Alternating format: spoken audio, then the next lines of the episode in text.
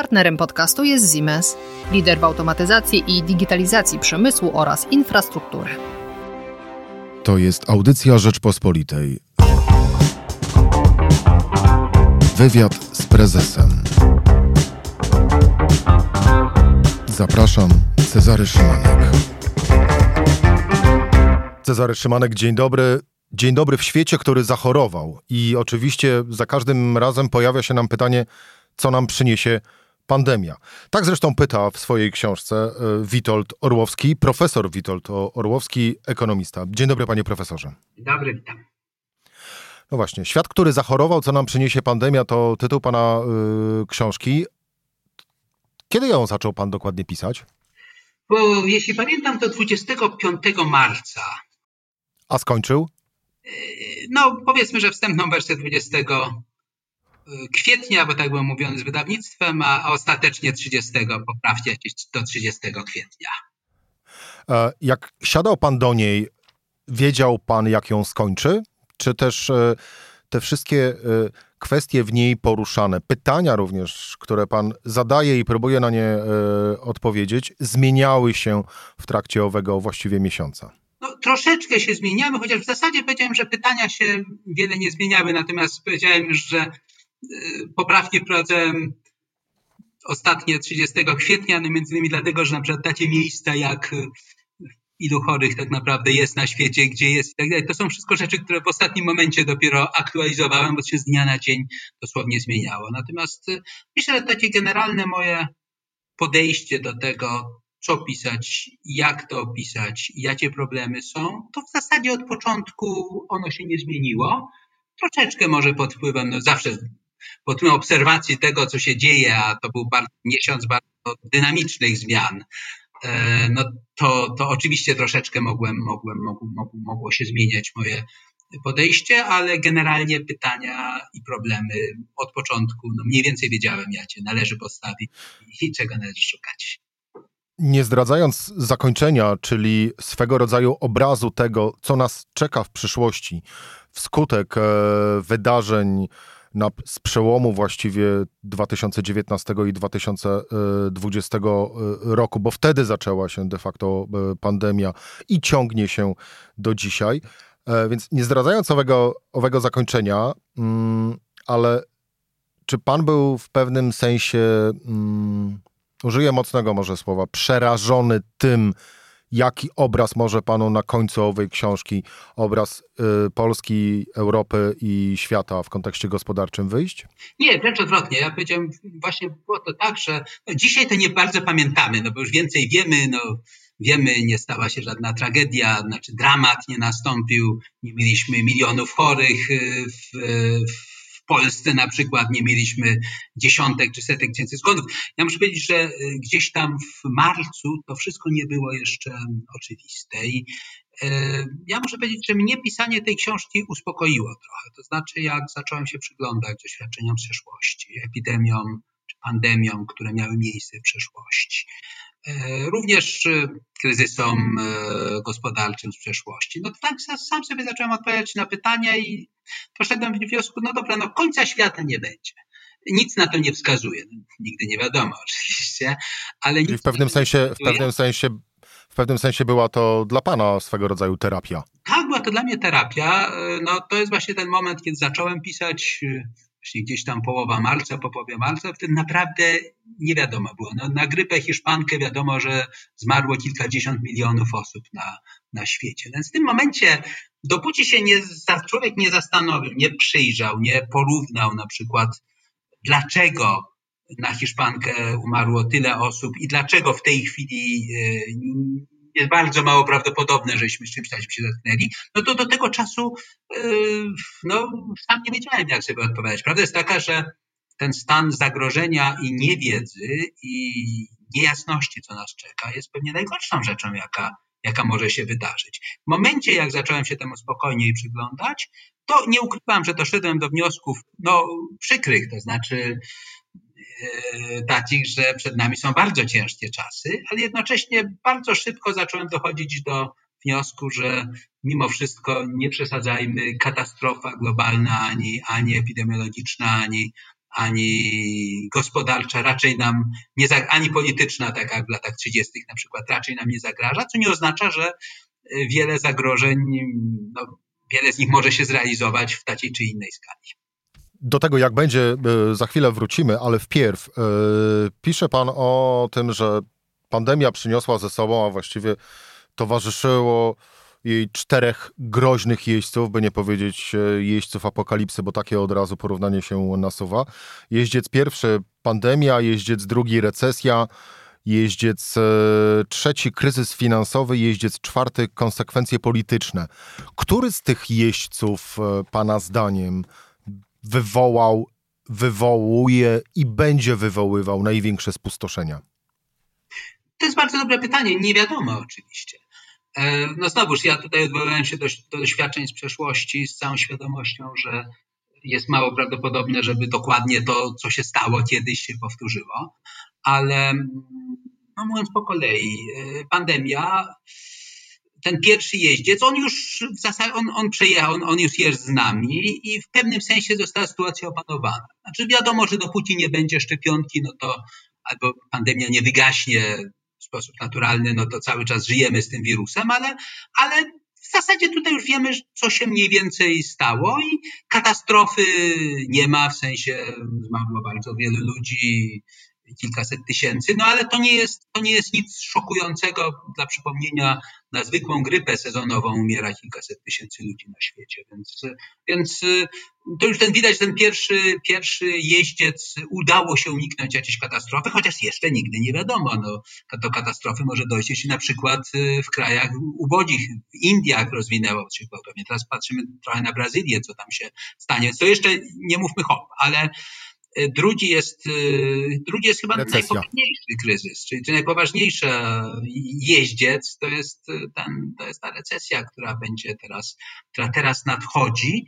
I tutaj muszę powiedzieć, że mm, no znowuż z perspektywy analizy głębszej tej książki, no mogę powiedzieć, jest dość komicznym nieporozumieniem ocena sytuacji, która jest w tej chwili często formułowana i przez polityków, przez ekonomistów, że właściwie już najgorsze gospodarcze minęło, no bo w czasie lockdownu było, lockdown jest częścią tej pierwszej, tego, tego pierwszego jeźdźca. Natomiast w czasie lockdownu było no, pewnie około 20% spadku PKB, no a teraz proszę bardzo, ten spadek już nie będzie taki duży. No dobra, ale wchodzimy w okres wielo, liczącej prawdopodobnie wiele kwartałów ciężkiej recesji. 5% PKB, może 10% PKB. Gdyby nie było pandemii wcześniej, gdyby nie było lockdownu, gdy ktoś powiedział, że w roku 2020 będzie recesja taka właśnie rzędu nie, 5% spadku PKB, to się powiedzieli, no to katastrofa gospodarcza. No dzisiaj oczywiście po tym szoku pierwszym, no to z czysto arytmetycznego punktu widzenia wydaje się, że no pewnie lepiej mieć 5% spadku PKB niż 20% jak w czasie lockdownu. No ale lockdown był stanem takim wyjątkowym, o którym wiadomo, że się bardzo szybko skończy jednak, tak czy owak. Natomiast y, w tej chwili wchodzimy w taką ciężką recesję, której jak długo będzie trwała, nie wiadomo. I kiedy dopiero zaczną przedsiębiorstwa zwalniać ludzi, kiedy dopiero zacznie rząd nie będzie w stanie tak wspierać y, jak w czasie lockdownu. Czyli ten drugi jeździec może być bardzo, bardzo, może dać potężne, bardzo ciężkie w skali całego świata, ale w skali Polski również ja oczekuję jednak mimo wszystko spadku PKB między 5 w Polsce w tym roku i bezrobocia dwucyfrowego. Dalej może się pojawić trzeci jeździec apokalipsy. Ale pozostańmy jeszcze przy tym drugim, e, aby go spuentować. E, spuentować go, no właśnie, w, w tej narracji, że oto jeździec apokalipsy. Będzie nadużyciem, jeżeli powiem, że ten drugi jeździec, jeździec e, recesji, będzie ścielił się trup gęsto, a krew lała strumieniami? No pewnie tak, chociaż nie w sensie bezpośrednim. Ja nawet niedawno zrobiłem sobie wyliczenie. Podobno skutkiem, znaczy są szacunki, że skutkiem zastosowanego lockdownu e, uratowano w Europie 3 miliony ludzi przed śmiercią. E, koszt gospodarczy tego, mierzony choćby wzrostem długu publicznego, to będzie prawdopodobnie no, dobrze ponad 3 biliony euro to już wiadomo, że taci w tej chwili będzie, bo to ze względu na te projekty wspierania gospodarki, które już zostały uruchomione przez rząd. Czyli oznacza to, że uratowanie jednego życia to milion, milion euro kosztowało. E, w dodatku większości ludzi starszych, schorowanych, no bo oni byli najbardziej zagrożeni, więc jeden rok, uratowanie roku życia, kilkaset tysięcy euro, no to to jest koszt y, y, niesłychanie skomplikowanych operacji ratujących życie i tak dalej jest znacznie niższy niż to. Czyli mamy do czynienia z gigantycznym kosztem gospodarczym. To już nie ma, nie ma wątpliwości. I e, to pytanie właśnie, jak teraz sobie zadać się i stwierdzić, ilu ludzi na przykład umrze przedwcześnie z powodu innych chorób, dlatego że e, zasoby służby zdrowia musiały być skierowane na pandemię. Dlaczego umrze z powodu tego, że będą ograniczone wydatki inne, publiczne ze względu na ogromny wzrost zadłużenia. No to wszystko powoduje, że rzeczywiście mówimy o, o, o koszcie gigantycznym. No i sam fakt recesji, no mówię, gdyby nie było pandemii, gdyby nie błysnęła nam gdzieś tam z tyłu głowy, że może to koniec gatunku ludzkiego, wymrzemy wszyscy, to dzisiaj mówilibyśmy, no dramatyczny spadek PKB nas, nas czeka, dramatyczna recesja, takiej jakiej nie widziano na świecie od, od prawie 100 lat. No, ze względu na to, że mimo wszystko mieliśmy gdzieś tam z tyłu głowy wizje zupełnie katastrofalne, no to dzisiaj nam się wydaje to no, mimo wszystko czymś łagodniejszym, ale to jest tylko do czasu, aż na troszkę nie zapomnimy o, o strachu wywołanym pandemią i nie zaczniemy widzieć strachu wywołanego no, na przykład kilkunastoprocentowym bezrobociem w Polsce. No właśnie, to przejdźmy do tego trzeciego jeźdźca, kryzys finansowy. No, to przypomnę tylko coś takiego. W roku 2009 przeżyliśmy jak do tej pory najsilniejszej transformacji gospodarczej w skali świata. Najstraszliwszy kryzys, jaki można było przeżyć, jaki pamiętamy, wywołany kryzysem finansowym, czyli bankructwem no, jednego banku, a wywołanym, no, wiadomo, już nie chcę wchodzić w to, ale wywołanym y, nieracjonalnie dawanymi kredytami, czy wzrostem zadłużenia nadmiernym i tak dalej. Otóż problem polega na tym, że dzisiaj my możemy mieć podobnej skali kryzys finansowy nie jako kryzys, tylko jako dodatek, jako deser po tym kryzysie, który będziemy mieli. No proszę popatrzeć na sytuację na przykład y, Włoch. Włochy zaczynają ten kryzys, mając obecny, y, pandemiczny, z zadłużeniem rządu sięgającym 135% PKB. Z powodu spadku PKB i ogromnego programu ratunkowego dla gospodarki, y, no szacuje się, że dług publiczny Włoch w ciągu dwóch lat z całą pewnością dobije do jakichś 170% PKB. No, pytanie, czy to nie będzie tak samo jak w roku 2009, a potem 2011, sygnałem dla rynków finansowym Włochom grozi bankructwo?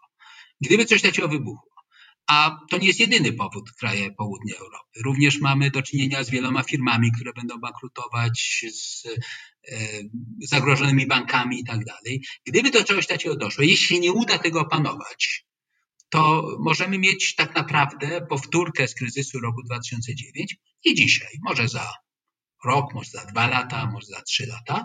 Tylko, że jak powiedziałem, ta powtórka nie jako kryzys sam w sobie, tylko jako deser po kryzysie, który już mieliśmy potężny, związanym z, z pandemią. No więc to, to wygląda dość przerażająco.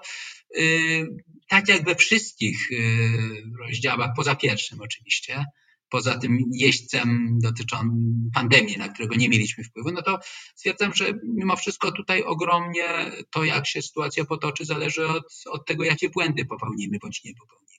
Jednak znowuż analiza kryzysów z przeszłości, tych wielkich kryzysów, no bardzo wyraźnie pokazuje, że tak naprawdę to główna odpowiedzialność nie, nie, nie wynika z tego, co się stało, tylko pogłębienie dramatycznych kryzysów było wynikiem błędów w polityce gospodarczej. No właśnie, i tutaj kłania się jeździec czwarty, czyli konsekwencje polityczne i dochodzę do wniosku, tak jak pan teraz, teraz mówi, że ten jeździec czwarty, czyli właśnie konsekwencje polityczne, to jest taki jeździec siedzący w nas, a właściwie w klasie politycznej, e, w rządzących e, poszczególnymi krajami, e, czy to Unii Europejskiej, czy świata, i również w łonie Komisji Europejskiej.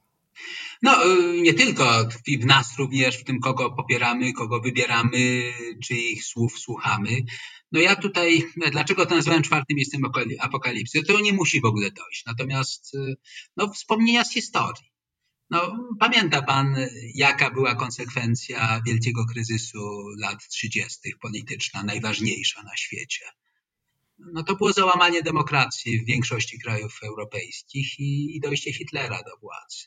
Zdesperowani ludzie przy 30% bezrobociu, przy, przy, przy załamaniu gospodarczym byli gotowi wesprzeć skrajnego populistę, który jeszcze w dodatku z tyłu głowy, jak, jak teraz wiemy, miał cały czas wywołanie wojny światowej.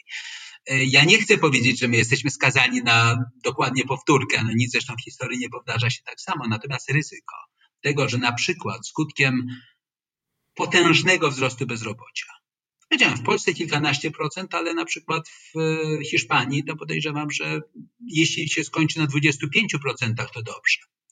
No więc skutkiem czegoś takiego jest wzrost ogromny poparcia dla populizmu, dla ksenofobii. To są nastroje na przykład antyunijne, to są nastroje antyimigranckie. A z tym, że łatwo jest zacząć antyimigranckie. No tak naprawdę antyimigranckie zazwyczaj prowadzi do, do ksenofobii takiej ogólnej, do niechęci do wszystkich obcych i do czasem i aktów przemocy. No więc krótko mówiąc, trzeba bardzo uważać, żeby w tym stanie nastrojów bardzo no, fatalnych, jakie będą powiedzmy za dwa czy trzy lata, kiedy wiadomo, że populiści będą znacznie chęciej słuchani. Na przykład ci z jednej strony ci prawicowi, prawicowo-nacjonalistyczni populiści mówiący wyrzućmy e, obcokrajowców, a z drugiej strony lewicowi mówiący e, trzeba po prostu kapitalistom wszystko zabrać i podzielić, to wtedy zniknie kryzys. No, e, to może prowadzić do potężnych zmian politycznych, bardzo, bardzo niebezpiecznych i, i niestety no, takie ryzyko jest. Czy to, czy to doprowadzi do tak katastrofalnych skutków jak e, w latach 30. Mam nadzieję oczywiście, że nie. Natomiast, e, że liczyć się z tym musimy, to jest prawda. Jeszcze może tylko tak dla dodania jedno zdanie, że my na przykład w Polsce mamy czasem przekonanie, że no tak, no jeśli wzrośnie nastroje antyimigranckie w na przykład we Francji, no to oczywisty sposób, to przeciwko Arabom będzie, no to przecież my jesteśmy w Unii, to, to, to nas to nie dotyczy w gruncie rzeczy. A prawda jest taka, jak już populiści dojdą do głosu i do władzy we Francji przed Front Narodowy, to bardzo niewykluczone, że się wcale nie, nie skończy na Afrykanach, że Polaków to tak samo może, może dotknąć. I polskiego przysłowiowego hydraulika. Jest jakiś sposób, e, żeby tych jeźdźców powstrzymać, szczególnie tych trzech ostatnich? Tak, na szczęście tak. Znaczy trzeba i studiować historię, bo no wiele rzeczy już się zdarzyło i wiele błędów popełniono i warto ich nie popełnić. Warto oczywiście analizować to, co się dzieje, bo ja chciałem powiedzieć bardzo wyraźnie, ja mówię o ryzykach, które są. Znaczy te kolejne ci kolejni jeźdźcy apokalipsy, to w coraz większym stopniu jest ryzyko, a nie, a nie pewność, że to musi coś złego się stać. No, w szczególności zmiany polityczne, ryzyko naraz, na, będzie narastać, natomiast nie musi dojść do żadnej tragedii. Natomiast y, po to, żeby nie doszło do tragedii, no to musimy być bardzo, bardzo ostrożnie wyciągać wnioski z przeszłości. Y, potrzebne jest na przykład, no, no my już tutaj pracując do tego czwartego czwartego jeźdźca apokalipsy. No, wszystkie odpowiedzialne siły polityczne muszą zdać sobie sprawę z tego, że e, gra już nie jest o to, kto kogo, tylko gra jest o to, żeby nie dopuścić do władzy na fali e, nastrojów nacisk zupełnie polityków z innej, z innej planety, takich, którzy będą wzywać do przemocy, do, do dezintegracji, do, do odgradzania się murami. Błędy popełnione w polityce gospodarczej. No przecież jak przeanalizować kryzys lat 30., to jest rzecz mało, mało chyba znana, że kryzys lat 30., ten słynny, zaczęty w roku 29, on po roku właściwie się już kończył. Znaczy gdzieś w roku 30 wydawało się, że gospodarka amerykańska wraca na, na ścieżkę wzrostu. E, giełda po tym słynnym spadku z, e, z roku 29 odrobiła chyba 60% strat. Już, już wydawało się, że wszystko idzie w stronę zakończenia kryzysu i w tym momencie popełniono fatalne błędy w polityce gospodarczej. No, jednym z takich błędów było dopuszczenie do masowych bankructw banków, ale innym było sięgnięcie po narzędzia protekcjonizmu czyli jest nam źle, jest kryzys, no to my uratujemy naszą produkcję, naszą gospodarkę, po prostu zakazując importu, czy zwiększając drastycznie cła importowe. No dobra, czy przypadkiem panu to, co mówi w tej chwili prezydent Trump, nie, jakoś nie, nie brzmi znajomo?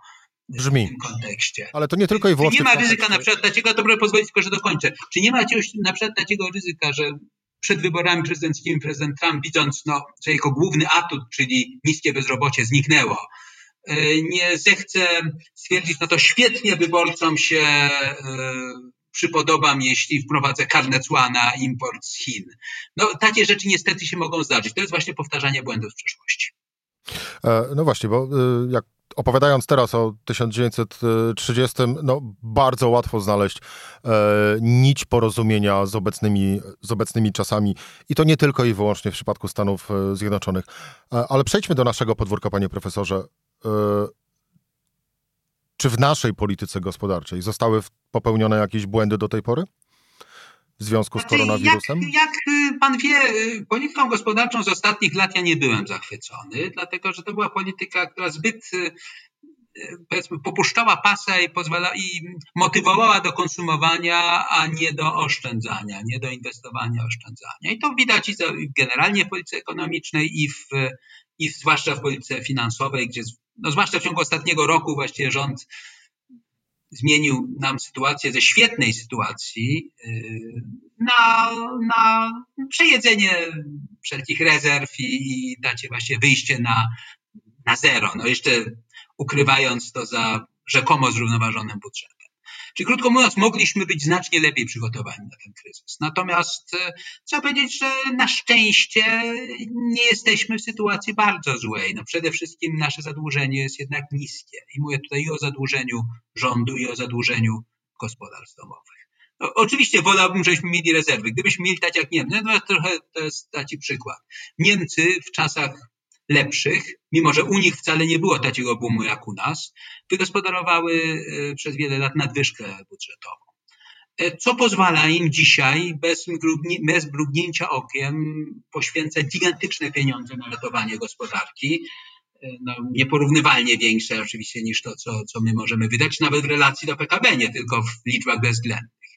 No więc troszeczkę szkoda okazji, jaką mieliśmy. Szkoda tego i trochę dzisiaj wychodzi, no dobra, ale wtedy jak trzy lata temu e, ekonomiści mówili, no w dobrych czasach należy raczej gromadzić rezerwy na czasy gorsze, a nie, a nie przejadać wszystko, no to wtedy odpowiedź rządu była, no, no, no po co, no co za bzdury jakieś. No, pan premier mówił wtedy, że nie widzi, ekonomiści nie widzą słonia w pokoju. Jest tak świetna sytuacja, że nie ma żadnego powodu żadnych oszczędności robić czy nadwyżek generować.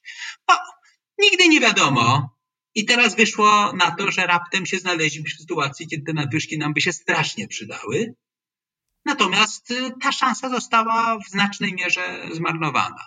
Natomiast powtarzam, na szczęście nie jesteśmy krajem wysoko zadłużonym, na szczęście wchodzimy w ten kryzys mając stosunkowo niezłą sytuację, na szczęście jesteśmy blisko Nie- Niemiec, na szczęście nie, nie skłóciliśmy się z Unią Europejską w takim stopniu, jeszcze póki co przynajmniej, w takim stopniu, żeby na przykład odmówiono nam udziału w, we wspólnych przedsięwzięciach e, anty, antykryzysowych. No więc y, krótko mówiąc, mogło być znacznie gorzej. Na szczęście nie, jest, nie jest, jesteśmy w sytuacji stosunkowo komfortowej, żeby z tym kryzysem sobie radzić. Można by było powiedzieć, że z kolei na nasze nieszczęście zbyt dużo zależy od tego, czy będziemy mieć szczęście tak naprawdę. A, Ale szczęście, jak pan wie, Napoleon mówił, że generała się wybiera przede wszystkim po tym, czy ma szczęście. A, y, tą drogą już, e, panie profesorze, nie idźmy w kontekście generała, bo zaraz tutaj będzie hasło a propos prezesa, więc politykę zostawmy na boku. Mm. E, Ale no właśnie, na koniec e, swojej książki i też na koniec naszej rozmowy stawia Pan e, siedem pytań o przyszłość. Między innymi, jak zmieni się nasza praca, co z podróżami czasem wolnym, ale także, czy globalizacja przetrwa, czy Unia Europejska zda trudny test, kto zapłaci za kryzys, czy Chiny wygrają w kryzysie, co z liberalną demokracją. E, Zapytam w ten sposób. Odpowiedź na które z tych pytań Pana po jej napisaniu najbardziej zaskoczyła?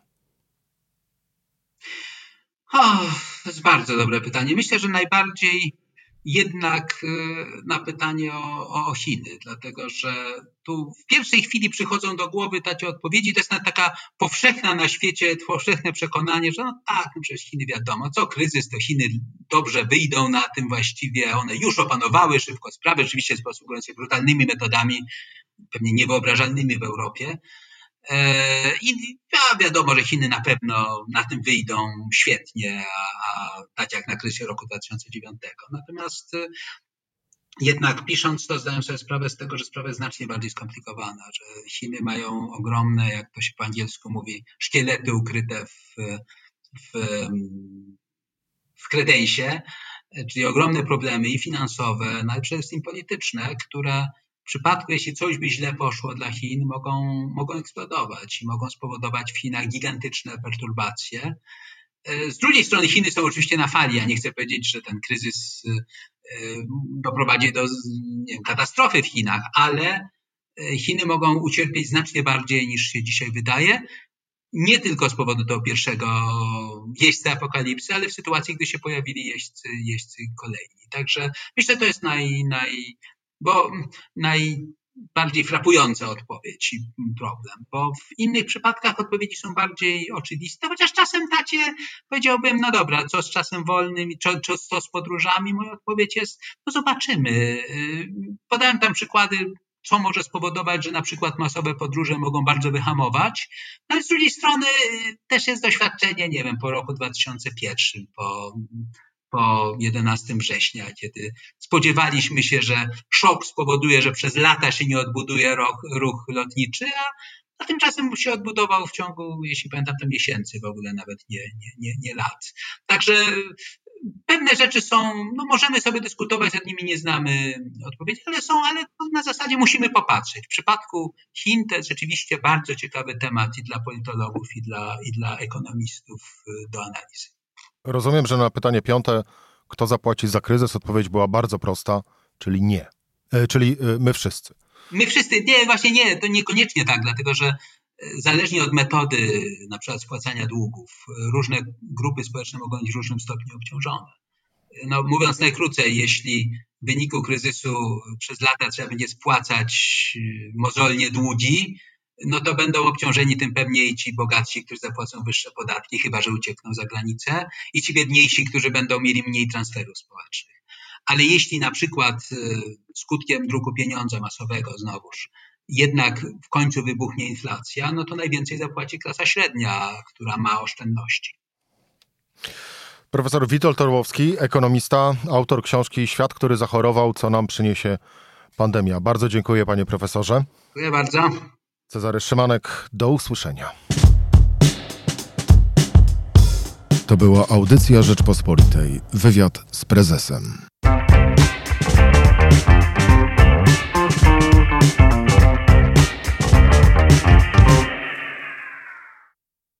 Partnerem podcastu jest Siemens, lider w automatyzacji i digitalizacji przemysłu oraz infrastruktury.